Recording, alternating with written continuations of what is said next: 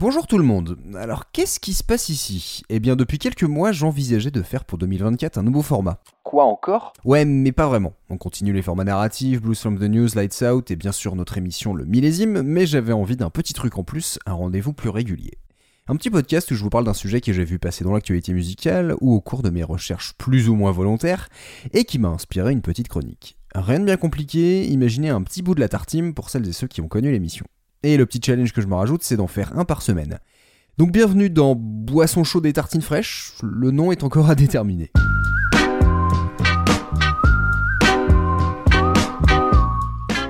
Et pour commencer cette série, je voulais vous parler de filiation inattendue.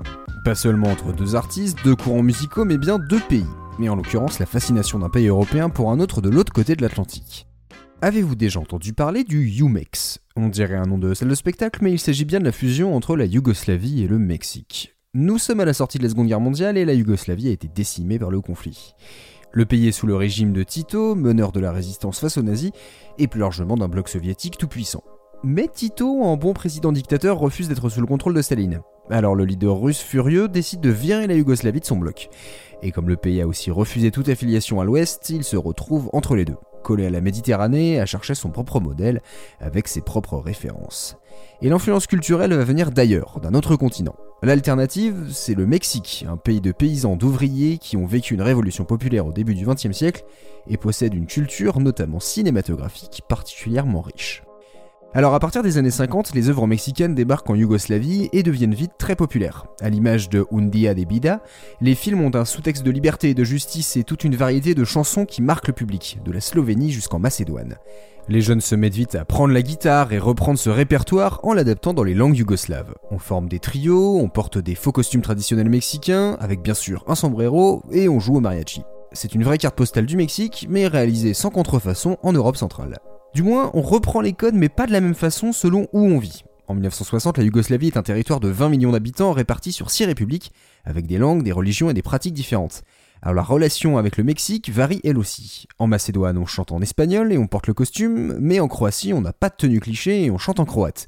Alors qu'en Slovénie, on se passionne même pour la country. En fait, certains sont dans l'imitation la plus précise possible, quand d'autres font le lien avec leur propre culture, avec les chansons folkloriques de Serbie ou de la région de Dalmatie. Et c'est cette forme hybride qu'on va appeler Umex.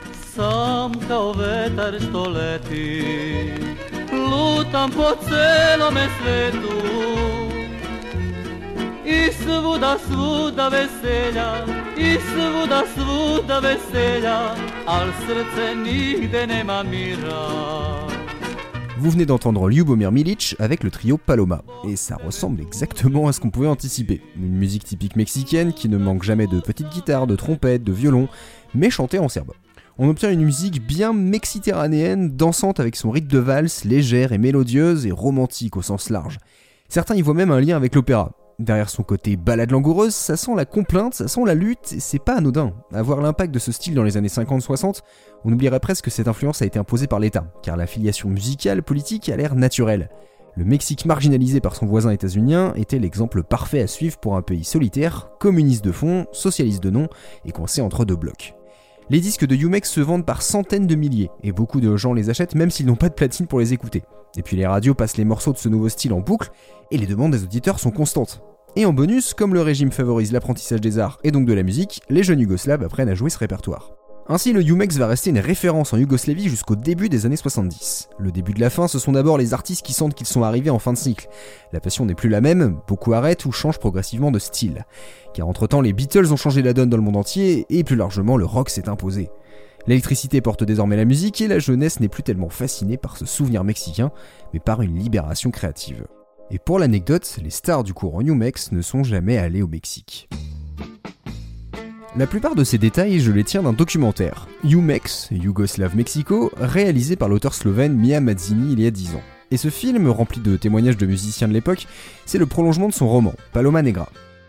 L'histoire se déroule dans la Yougoslavie des années 50, où un soldat qui a refusé l'ordre d'exécuter des prisonniers est exilé par son général vers un village reculé. Il y rencontre une femme dont il tombe amoureux, mais évidemment il y a un autre homme. Et alors que la tension montre entre ce triangle, un cinéma ambulant passe dans le village, et les villageois regardent des films mexicains toute la nuit, Les jeunes apprennent les chansons par cœur et les lendemains ils forment un groupe de mariachi et se déguisent en soldats mexicains. Et le général du début va bientôt faire une visite dans le village. Je connais pas la suite, mais ça sent le drame.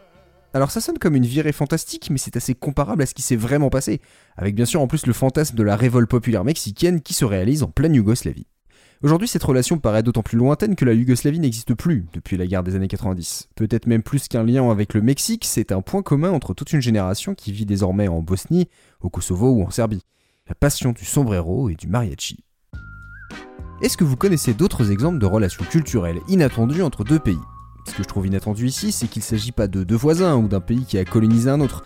Donc le lien se joue sur autre chose qu'une histoire commune. Donc si vous avez en tête d'autres phénomènes comme le Umex, j'irai découvrir ça avec plaisir. N'hésitez pas à m'en parler sur les réseaux, notamment Instagram, Blue Sky ou notre serveur Discord. Je vous ai aussi mis dans la description quelques liens sur le sujet du jour. Et puis dites-moi aussi globalement ce que vous pensez de ce format. Je vais aborder une variété de sujets en lien avec la musique sans faire non plus un truc compliqué, parce que je veux que ce soit un podcast régulier et assez digeste. Si ça mérite un long dossier, j'en ferai autre chose. J'ai déjà quelques sujets en tête, mais si vous voyez des choses qui vous interpellent et qui mériteraient une chronique, n'hésitez pas à m'en parler. J'ai prévu aussi de vous donner des petites recommandations d'articles, vidéos, radios ou podcasts que j'ai vu passer et qui méritent votre curiosité, mais pour la première, évidemment, j'ai oublié.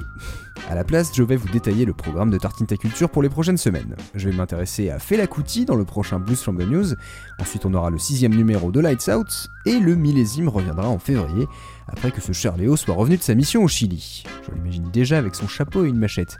Vous pouvez aussi, si vous le souhaitez, nous soutenir de quelques euros par mois sur notre page Patreon, où je sers régulièrement des petits bonus à écouter ou à lire.